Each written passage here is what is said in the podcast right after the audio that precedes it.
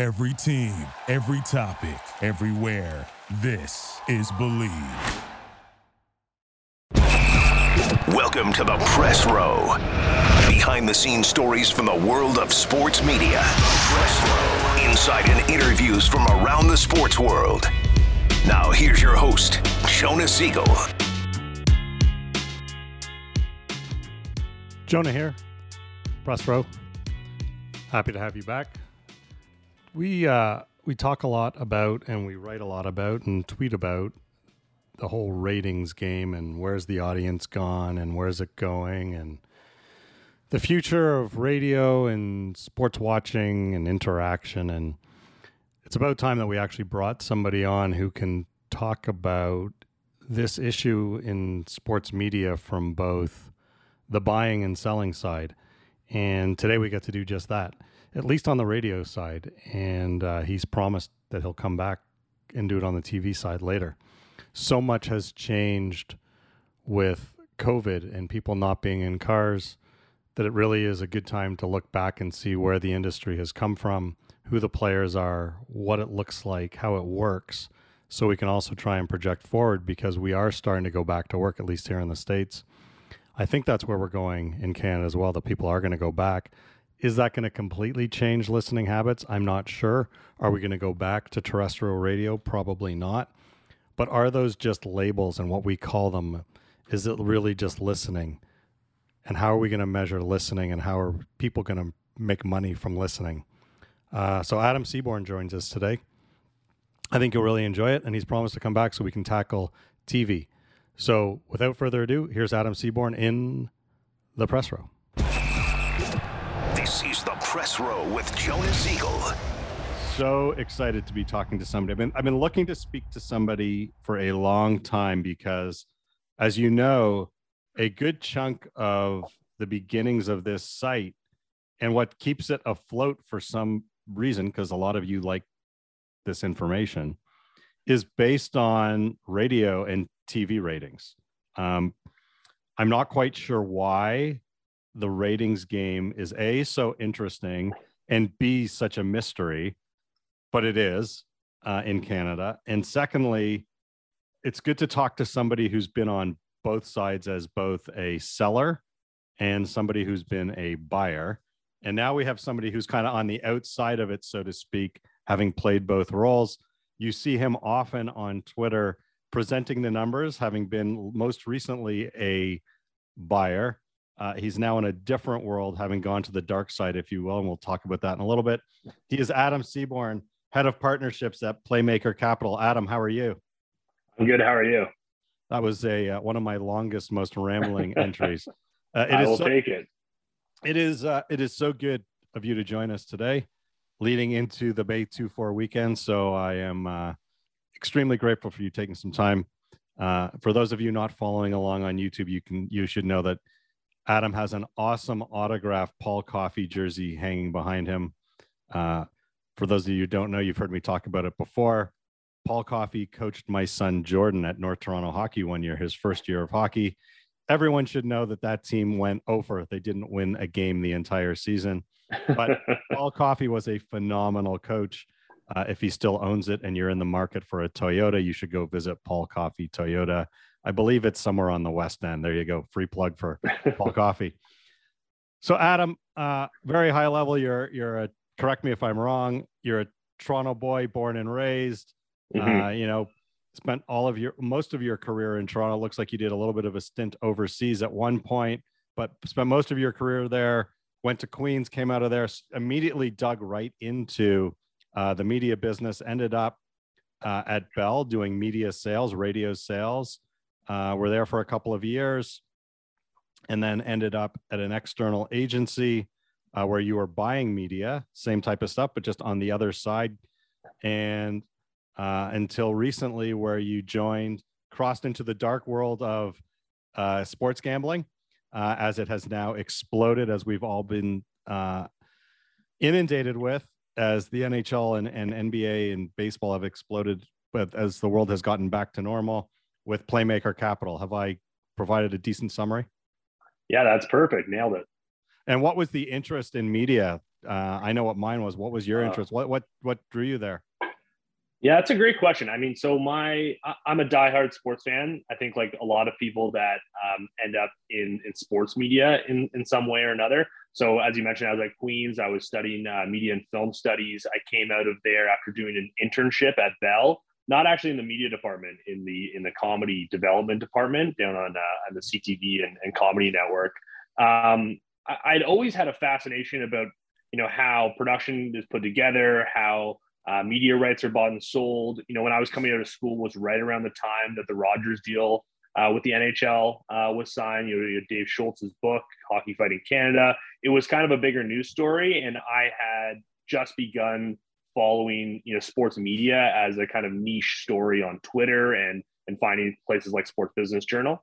Um, so that was where my interest first started, and then uh, I was lucky enough to get a role with Bell Media, um, originally in the national radio sales group, and then moved into a, a multi-platform group that included television and, and everything else that Bell has to sell under the sun.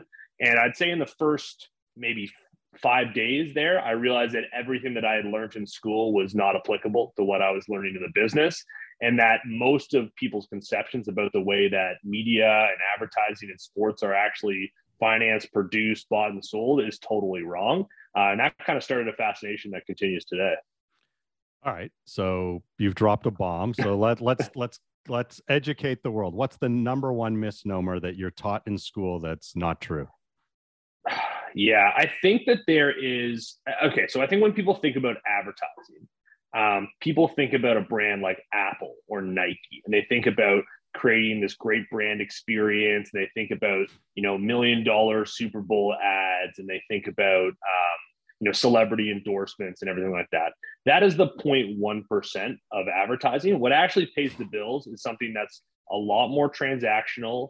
Um, it is a lot more about numbers. It's a lot more about finding arbitrage, and that uh, most of the brands, not to say that they don't know exactly what they're buying from an ad perspective, but there's a number of expert middlemen, whether they're agencies or independent contractors, that are really moving the needle and commanding the whole market. And in Canada specifically, we have such a unique experience because the market is already so narrow. You have the Bell Rogers Corus situation when it comes to media, and then you have the CBC. That's kind of another story. Um, that just a handful of players around the world that control most of the ad market, and that's even more true in Canada. So let's dive into that because you yeah. go to a you go to a game or you listen to one or you watch one. Yeah or you're in an elevator or you're at the dentist chair and you're listening to music and they've got radio on, mm-hmm. you'll hear, generally speaking, the same type of the block of ads, if you will. So, yeah. Personally, personal injury law firms, mm-hmm. um, financial planners, car dealerships, uh, restaurants, bars, taverns, breweries, what am I forgetting here? Clothing companies used to be the big one. yeah, yeah, quarries. like um, yeah, yeah. Places like TJX used to spend a lot of money, like Winners, Marshalls. Yeah. So when those companies look at radio, do they genuinely see a lift from those ads? Okay, so I'll take a step back a little bit and think about kind of how how the advertising ecosystem exists. So you have brands, brands or companies or whatever you want to call them, but I'll use the word brands because I think that's the best nomenclature for it. They're trying to reach their customers and they think usually about their marketing in two buckets. They think about brand marketing and they think about performance marketing. Brand marketing is the you know the logo, the white and fluffy, the Super Bowl ad. Performance marketing is shop now 20% off click here check out in store a coupon that takes you into store anything like that. It used to be cutting coupons it's really moved all digital now. Um, and then an ad agency or some of the brands do it directly but for the most part an ad agency sits in the middle and gets in front of these brands and says okay we are the experts. We know how to buy media. And by buy media i mean buy ad time. People call it media which gets confusing but buy ad time um, we're the experts. We know how to price it and we're also going to give you an idea of what your media mix should be. You should be spending if you have you know a million dollars to spend what percent of it goes to tv what goes to radio what goes to print? Uh, used to be a lot simpler. There used to be about four channels you could advertise in. Now there's about 400 um, and, and, they would you know advise a brand. They sit in the middle. They like any middleman think of it maybe like an insurance broker or think of it anything. They take a little clip along the way on a percentage of ad spend and and they go they go on their merry way now um, what what ends up happening is that uh, each one of these areas. So let's say radio, for example. We'll start with radio. That's where I started my career. Um, you know, different brands have different ways that they're trying to leverage radio, and they have different campaigns in market. Um, but at the end of the day, radio as a channel is good at a couple things. So radio is really great for reach. Uh, I mean, it's been decreasing pretty steadily for the last 10 years, but let's go back in time. Even 10 years ago, radio is reaching, you know, 88 to 90% of Canadians on a weekly basis are listening to some radio. Hard to reach 80 to 90% of Canadians anywhere else. So it's great for reach. Um, it was really great for purchase intent because about 60 to 70% of that listenership happened in car. So retailers loved it because they're like, okay, people are out. They're out in their car. They might stop at a retail location. Uh, also great for automotive brands. You're already in the car. There's kind of an association there. And then the last thing is that it was a really great kind of distraction free environment. You know that someone who's in the car listening to radio, they're not on their phone, they're not tuning in and out. Yes, they might be flipping the channel, but that's all kind of priced in as opposed to you know newspaper it's hard to know what the engagement level is with that or television or print or anything like that so that's the way that a lot of media buyers think about radio and for a long time radio had a, a you know kind of was the number two slot behind tv in terms of where it sits in the pedestal of spend so does the guy at the law firm the personal injury firm and at maple toyota yeah. are they are they are they actually seeing people come in because they've seen either their sign on a dasher board or they've heard them on the radio? Absolutely, yes. Um. And I would say that you can look at like really tactically direct response campaigns. Think about, uh, you know, I, I, I, know you're no longer in the Toronto market, but people who are on the Toronto market will think of places like Spence Diamonds, who spend a mm-hmm. lot of money on radio. They'll think of places uh, that have jingles like, uh, you know, 439 Pizza Nova. Yep. That rings the phone for Pizza Nova. That gets the phone ringing, and that phone turns into transactions. In today's day and age, you'd look at someone like maybe a more modern digital company, ZipRecruiter. They spend a lot on radio. They hammer the URL in a 60 second ad for ZipRecruiter. You're going to hear the URL eight or nine times. They're going to see the lift to the website. They're going to track the conversions and see that. But it's certainly not that every single ad converts some level of customer, some fraction of customer. Because if you measure it to that extent, you never get there. I would say that, and this is kind of the adage in advertising, is that probably 50% of your ad spend is being wasted. It's either being reaching the wrong people or people just aren't listening to it. But it's impossible to know exactly what that 50% is. So you need to think about where you're spending. Um, the, the last thing I'll say on that is that when you do post purchase surveys, um, whether it's automotive clients or QSRs, quick serve restaurants, and you ask people why did they make the purchase, almost no one will self-report that it was because they saw an ad. Because there's some kind of there, there's this the psychological effect there's been studies done about this about people don't want to feel like they were influenced by advertising because there's something about it oh i was tricked. Like the ad got me. They fooled me into coming to mcdonald's or they fooled me into buying a, a toyota i didn't actually want one but the fact of the matter is is that um, you know if if toyota wasn't spending to be the olympic sponsor wasn't spending on maple toyota on overdrive in toronto um, you know, people are going to buy cars. Maybe they're going to buy a Hyundai. Maybe they're not going to think of the word Toyota. So there's that kind of mind share. Uh, and for those really big brands, like uh, an auto dealer, I'll use an example, or banks are great ones too. They're thinking in 10 or 20 year cycles. They're thinking that if I get someone's mortgage, I probably have them for life. If I get someone's car, they buy their first car with me as a Toyota, there's a chance that they're going to buy another Toyota for me. Because now I got them in the dealership location. Now I might have a customer for 50 plus years. So that's the philosophy side of it. Yes. Now let's talk about the lunacy side of it. And that is yes. So in can so I sat here this morning here in yeah. Seattle and I typed into Google Seattle radio ratings and instantly yep. popped up up on my screen in Google. Yep. As a Google entry, the same way if I typed in Seattle weather are the Nielsen ratings for this market Basically, yeah. as of today, the top stations for the last six months and their radio ratings by age and demographic. Voila, it is really that easy. And for some reason, that that equation does not work in Canada. It is this big abyss of mystery there where the ball uh, is ah. being hidden. Yes. So the first question is the, the so the organization that controls ratings is called Numeris. Mm-hmm. And for the for the listener out there, Numeris is controlled or managed or funded by the networks or at it's at the it's at the power of the networks. So mm-hmm.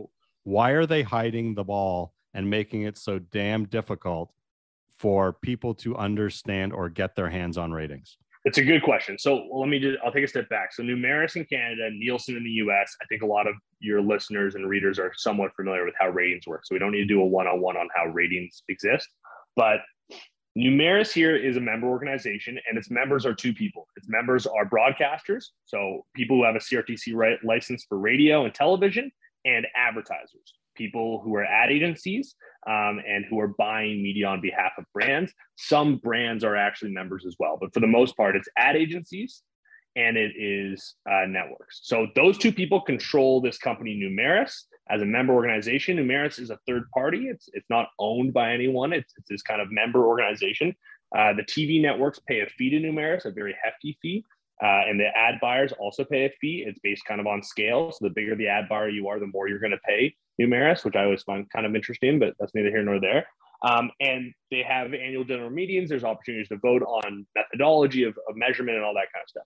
Now, why Numeris exists is so that not every single TV station, radio station can go out to the ad market and say, we were number one last night. We had 100,000 listeners.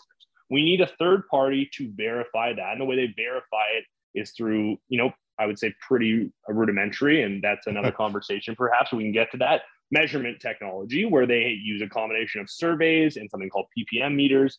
Um, they have, you know, statistically significant, I'll put that in air quotes, um, samples in every market, and they're going to give people ratings. That's going to exist for radio on a certain cadence, on TV on a more frequent cadence on an overnight basis. And why the Numeris ratings are so important, and this is actually really topical right now because we're in the upfront period when upfronts was when most of the ad time is bought and sold for the year um, in, in both Canada and the US, is that it gives the TV stations something to guarantee to the advertiser. So I'm the agency that buys media time for PepsiCo. Pepsi says, you know, I have a $50 million TV ad budget, go buy it. You're going to buy Rogers and Bell and Corus and the CBC, but how do you determine what something's worth? They're going to give, guarantee you a rating point, and you're going to figure out what the market cost per rating point is. Maybe it's a thousand, whatever it is, whatever the cost per rating point is against a certain demographic. Well, then later on in the year, you're going to rerun those Numeris ratings, and you're going to see the station estimated 100,000 people are going to watch, you know, Murdoch Mysteries on CBC at six. Actually, only 30,000 people watched it. They totally mis mismeasured it. I'm going to be owed the difference, and that's that's the key, right? So Numeris provides the currency. Everyone decides that whatever Numeris says is God, and if the Numeris rating says less than you promised me, you're going to owe me the difference, generally known as a make good. Now, that's that's the the top line.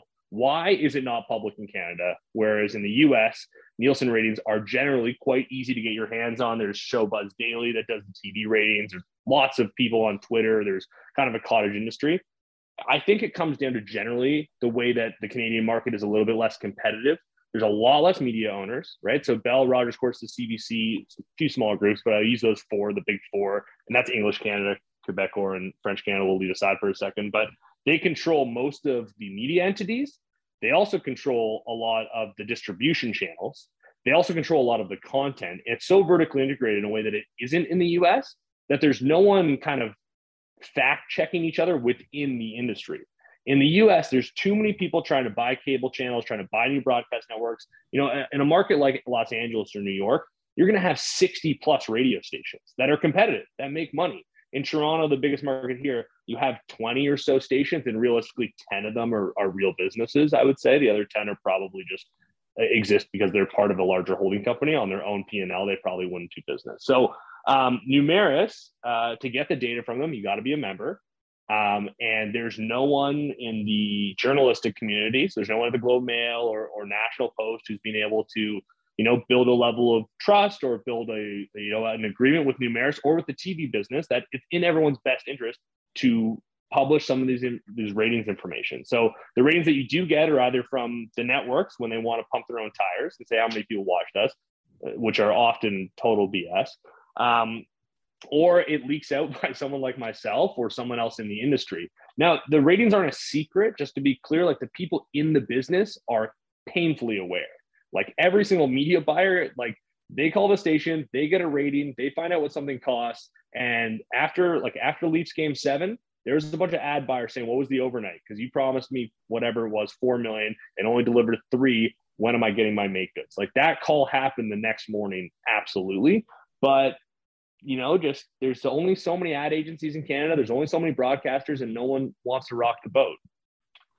That was a long-winded answer for you. I hope that gives you a little bit of idea. Right. Okay. So that's part of it. Let's yeah. talk about the lack of technolo- technological advancement. So, yes. so pre-COVID, it was maddening, but you could almost understand it. The world was yeah. going on. We were still commuting, especially in major mm-hmm. cities. In Toronto, you know, you still had hundreds of thousands, if not millions of people commuting every day. You know, people were still watching content in the normal traditional ways, although that was evolving. The cord cutters, the cord nevers were certainly growing. Um, but then this thing called COVID happens, and that is nuclear to the to the content consumption business and still they're using this ridiculous metering system to capture ears and eyes if you will yeah it is clear to me that in some amount of years they are going to have to evolve into a new system so so high level my understanding correct me if i'm wrong the current system basically is in every major market, there is a profile. So X number of people get a device that is listening to whatever they are listening to in segments. So they need certain number of men, certain number of women. I don't know what they're doing about gender neutral and all of that based on certain age demographics. And then it is listening to what they're listening to throughout day parts for blocks of periods. Yeah, that, so that's a pro. I'll, I'll give you a couple things on that. That's approximately correct. In, in Canada, Numeris's panel is about 10,000 people. Um, they have panelists that are both what they call diary panelists, which, if you can believe it or not, fill out. It used to be a paper diary. I, I think it's moved online now, but literally say, This is what I listened to or watched this week, which is crazy. Um, but the majority of the data comes from what are called the metered panelists. So PPM, portable I think it's portable people meter. I actually don't know what it stands for, but it, it's a small device. It's like it a detects, beeper. It's like the old beeper. It's like a beeper. It looks like a beeper, absolutely. And it detects a silent tone that is embedded in the background of your television and radio broadcast so that that silent tone can be ingested from Numeris and they can match up that you were listening to the silent tone that was taking place during this minute during this program. And it does so on a minute by minute basis. And that's how we get what's called the AMA, the average minute audience, which is kind of the gold standard for advertising. So Canada population of uh, are we at 38 million? I'll say 38. 10,000 person panel for the entire country. So I'm not a statistician, but that seems small compared to other d- data sets that we have in, in advertising. Um, in the US, Nielsen, about 100,000. So honestly, theirs isn't that much better because they're about 10 times our size or nine times our size. So their panel's not that much better. In the US this year, um, the TV upfronts are underway, and there's a number of ad agencies, brands, and broadcasters who are not selling upfronts on a Numeris guarantee this year. This is the first time this has happened literally in the history of television in the US. Nielsen in the US has existed forever. And since the dawn of TV advertising, before Mad Men, people have used Nielsen as the standard. Bunch of tech companies have come in in the US, iSpot TV being one of them, and others, and said, This is ridiculous. There's so much better data out there. Um, but to answer your question, why hasn't it changed? And what needs to happen for it to change? In the US, it took years and years of people saying this needs to change, this needs to change. But you need the ad agencies and the broadcasters to get on board because they're the ones who are essentially hanging themselves out to dry. Because what they're terrified of is that Numeris has been saying for years that a million and a half people watch the Leaf game on Hockey Night in Canada, and it goes up and down and all that. What happens if we move to this new measurement and all of a sudden 600,000 people are actually watching? Now I got to increase my CPM, so my cost per thousand by you know three times to make up the lost audience. How are ad buyers going to do that? All of a sudden, are we just going to lose all this share to YouTube and Spotify and Facebook and other advertising channels? So it turns out that buying TV wasn't such a good deal. Um, broadcasters are really concerned about ad cost inflation, which is already happening because even with the existing system, audiences are shrinking. So costs are going up, right? for every percentage point that the audiences shrink, you can't keep creating new advertising time. There's only 12 minutes of ads per hour. And you'll see if you watch TV in Canada for the last 10 years, every single thing in show is starting to get sponsored. That's trying to make up for the loss of audience elsewhere, right? You're creating new ad units, net new ad units to, to kind of bolster up that inventory. But they're also increasing the cost per thousand, right? And at some point, the cost per thousand gets so high that the advertisers say, this is just no longer worth it for me. It's not converting. I'm better off you know, hiring a thousand people to walk down Yonge Street and hand out flyers than to buy a TV spot in the ad game. It's going to cost me less. So that that's that's the concern. And in can in the U.S., there's enough players, and there's been a lot of beating at the door and pounding the drum, and tech companies coming in. I mean, Nielsen's a multi-billion-dollar company, right? Like it's a big deal down in the U.S. So there's lots of businesses trying to come in. In Canada, I mean, I think most of the ad agencies, and I've been on the ad agency side and the broadcaster side, uh, uh, pretty much are saying, hey, well, you know, we're increasing, we're doing a little bit better job with the technology. We're going to layer in additional segments. At the end of the day, the measurement has essentially not changed in the last 10 years when they moved on to the ppm meter. Before that it was all diary which is crazy. Um, and even since then they they have they've actually shrunk the sample size slightly because they've had issues with getting panelists on board and money. So i don't know what the catalyst in the canadian market is to to make change. I think it has to be some large advertisers think automakers financial institutions or some of the largest media buyers dentsu GroupM cossette to just say guys, we're done. We're no longer guaranteeing against a Numeris rating. We don't buy it anymore. We need a better system. So, in other words, they'll wait to see what the US lands on and then just copy that. Pretty much, yeah. Like everything here, where I, I mean, I used to work. So, the agency I used to work for, we had a lot of cross border business. And I used to always say to clients, Canadian market is about five years behind the US. So, everything you were doing five years ago, we're just getting now. Um, so, we're probably, I mean, no joke, five years away from from any change with the way that uh, Numeris does things. So I will say that having lived through the beginning and different stages of COVID here in Seattle with friends and family there, I think this is good news. We typically were a month and a half to six months ahead of everything here. Um, mm-hmm. We shut down first. We got vaccines. You know, varying things happened. For the most part, we were several months ahead. I don't know whether you think this is good news or not, depending on your worldview. But market by market by market, this thing called traffic has come back, and we are now at pre COVID levels here in most US cities. People mm-hmm. are going back to this thing's called offices. My understanding is that has yet to start to happen there. Uh, again, following the tradition of, again, we're a little bit ahead here. I don't know if you're going to hit it for the summer, but I would imagine come Labor Day, uh, assuming that things are things are what they are today regarding COVID, yeah. that things will probably be back going back to offices Labor Day, mm-hmm. which means people are going to start going back to offices and, and buildings and commuting again. Well, let's just stick to sports for a second. I think the sports radio stations actually did a really good job creating content during COVID, especially in a world without sports. So they they held their own. They actually created really good content in that downtime. When sports came back, they did a good job. They worked from home. Uh, they weathered the storm. Um, they were able to create some really good. Um, they pivoted They've now put most of their shows up online. They've got online streaming episodes only. As someone that both sold and bought sports radio, I know the question gets asked all the time where do you think this is going, assuming we go back to commuting in the fall? Yeah, listen, so I'm a huge sports radio fan. I listen to a lot of sports radio. Um, I, unfortunately don't think that sports radio as a medium has much life left in it in Canada. I think sports talk is growing. The number one podcast in Canada is a hockey podcast and Spitting Chicklets.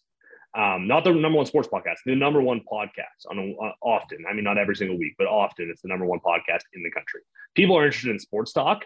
Unfortunately, I, listen, I don't think just from a demographic situation, the ability to access radio is very good. Um, I think from a technology standpoint, trying to pivot a legacy radio business into a digital audio business, I mean, you can do it. I think Sportsnet and TSN are doing a decent job attempting it. Um, but I mean, the, uh, the question I would ask you is why? Like, why have uh, you pay CRTC millions of dollars? You have this big studio, you have tons of producers, you have union jobs associated with it. Where if you took, you know, three of the best hosts in the country, we can use Overdrive as an example, and they just sat down, bought ten thousand dollars worth of equipment, and did it in someone's house. How many listeners would actually notice the difference? 80, 90% of listenership listen to it in podcast form. They don't listen it live, but all of a sudden they've cut their costs down to nothing. The revenue source now is still advertising, um, but you're not tied to any of the legacy shackles and chains of being part of a big broadcaster.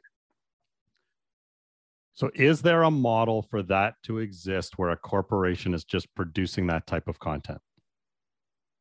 Absolutely. I mean, next year there's going to be four billion dollars in advertising spent in podcast in the U.S.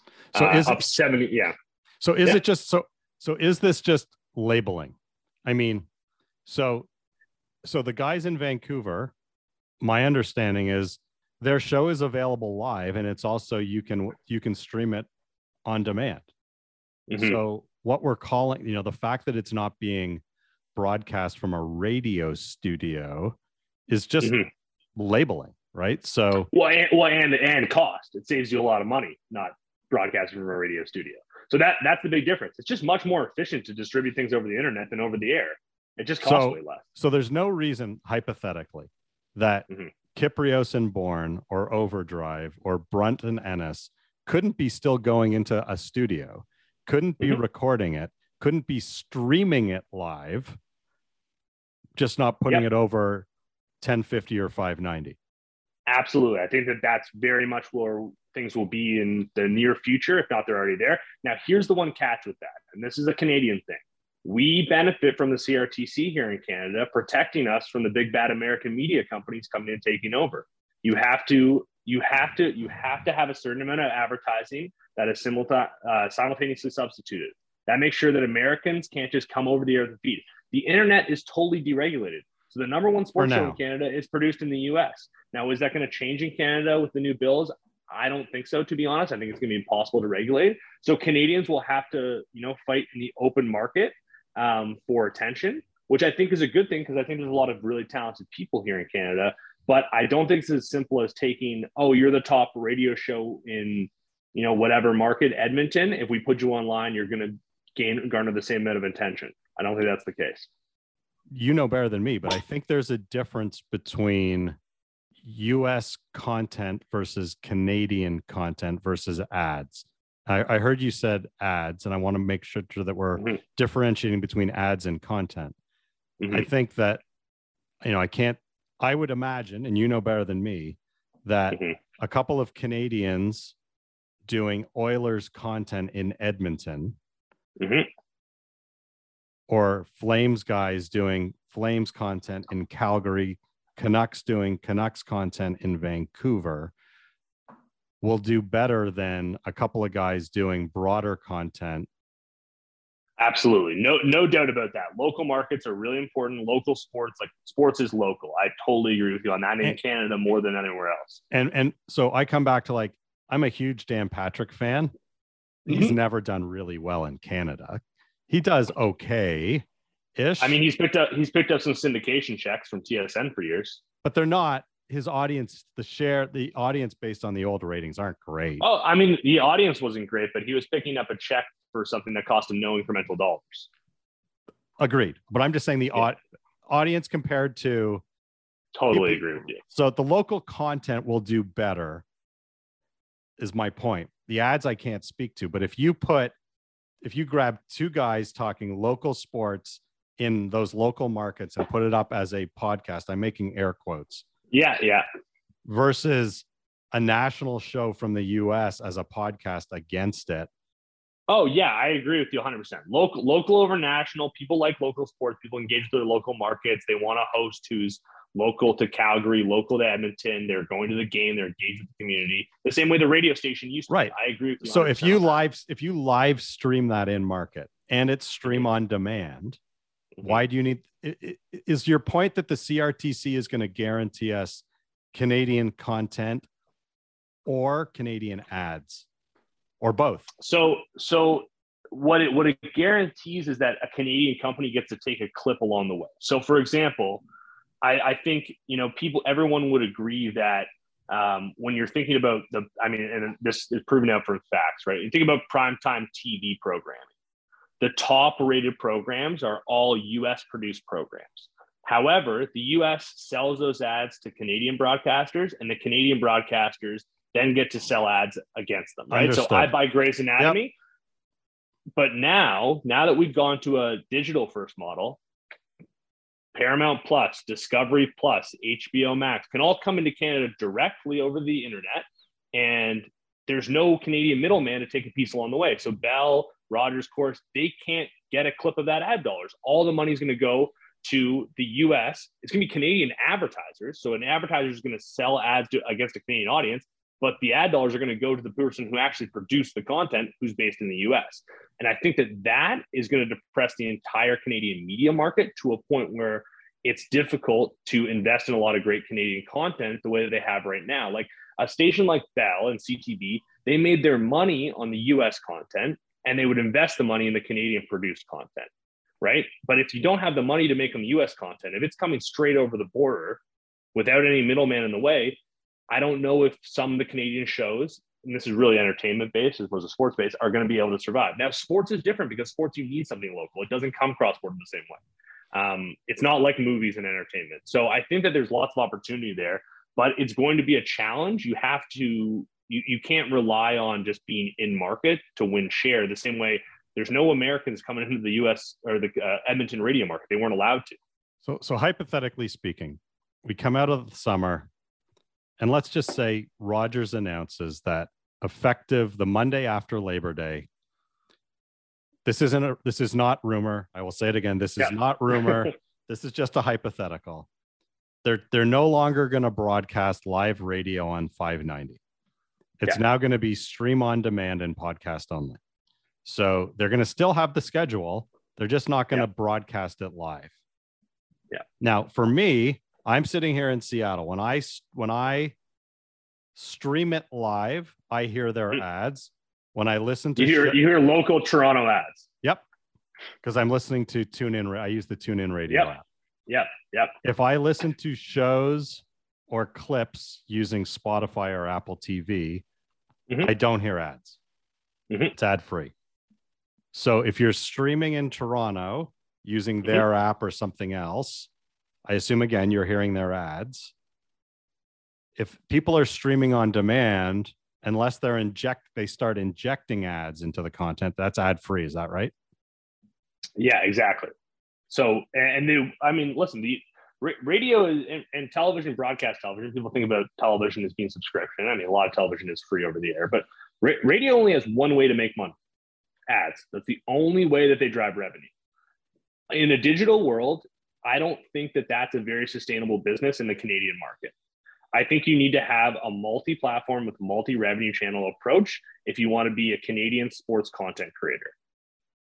I would say that someone like what SDPN, Steve Dangle Podcast Network does, what I think what one of our portfolio companies does is driving revenue from merchandise, from events, from advertising, from partnerships, but it, it, it, can't just be 12 minutes an hour of advertising. That won't translate in a digital world because people do not do not have that kind of ad load and advertisers will not spend that kind of money. All right. So if if you were at Rogers or Bell and yeah. you were you were handed the keys just to radio, what is yeah. now radio? You've said that yeah. and sports radio. Yeah, sports radio. You've said that you don't believe the medium has a future. Okay. On the radio. No, I no, think, on yeah. the radio. No, yeah. no, that's what I'm saying. Yeah, on the radio. I'm, I'm, I'm with you. Yeah. What do you, what do you want to do? You have carte blanche. You can do whatever you want. What are you going to do? Okay. So first thing that we need to do is properly monetize the podcast feed. So right now, when I tee up a podcast from Sportsnet, there's almost no ads in it. I get an hour, two, three hours of radio content essentially for free. There might be one title sponsor. We need to up that ad load. There's tons of precedent for this. Listen to any of the top podcasts in the world, whether it's The Ringer or Barstool Sports or non sports like Smartless. You can easily, in an hour of content, have four to six ad slots that can sell at a pretty high premium CPM. That's the first thing you do. You just turn on monetization for the podcast network. Number two, you need to start finding another revenue stream that's not ad related. So you need to get engaged with local markets. So if you are in Toronto, you need to find an engagement tool that's either live events, that's merchandise, that's co-branding and partnerships. And you need to be focusing on digital audio as its own P&L. Right now, it's not its own P&L at Rogers. It just gets folded in with everything else. I will use 32 Thoughts as an example. Listen to 32 Thoughts. It is one of the top podcasts in the country. There's almost no ads. You have two of the top talent at Sportsnet there. Why are there no ads? It's not because there's no demand. It's because no one over there is focused on it and no one's selling it. That show alone is worth millions of dollars in advertising that is not executed. And I'd also get rid of all the overhead, right? So that show, I'll use 32 Thoughts again as an example. You have two two hosts, you have a producer, and you might have one technical producer. You have four people. That's all you need. You need five thousand dollars of equipment. That show's not in a studio. They don't do it under the nice lights. I don't think they need to be in a studio. Um, now, I think what you know, you you do have the studio. If I was taking over Sportsnet, so you don't need to knock the studio down. You probably scale it down. Um, but what Kipper and Bourne do, I think, is great because they rebroadcast the video on YouTube. Um, I've never seen any of their clips extended on TikTok. I've never seen them try to leverage any social channels outside of YouTube. That's something that I would do. I would have someone who's growth hacking from a uh, social channel to to grow subscriptions. Awesome. So we've now gone close to an hour, so I don't want to go longer than that. But I do want you to come back because I, I want to talk sports TV and where that's going. Absolutely. So Absolutely. I'm hoping we can come back relatively soon and do this again. More than happy to. I feel like we've just scratched the surface. Perfect. All right. So we are going to call this episode one. Adam, thank you so much. I hope you have an awesome long weekend and uh, we will see you very soon.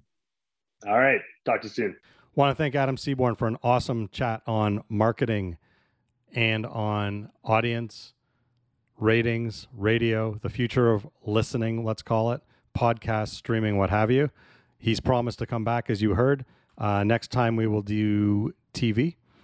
If you want to appear on an episode of In the Press Row, reach out to me. Or if you want to advertise on the press row, reach out to me.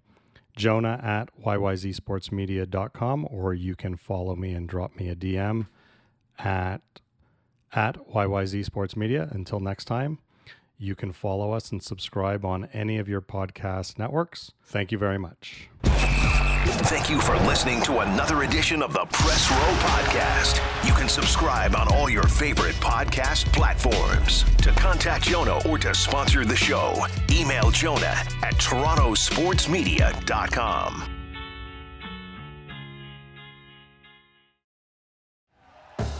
Thank you for listening to Bleav. You can show support to your host by subscribing to the show and giving us a five star rating on your preferred platform. Check us out at Bleav.com and search for B L E A V on YouTube.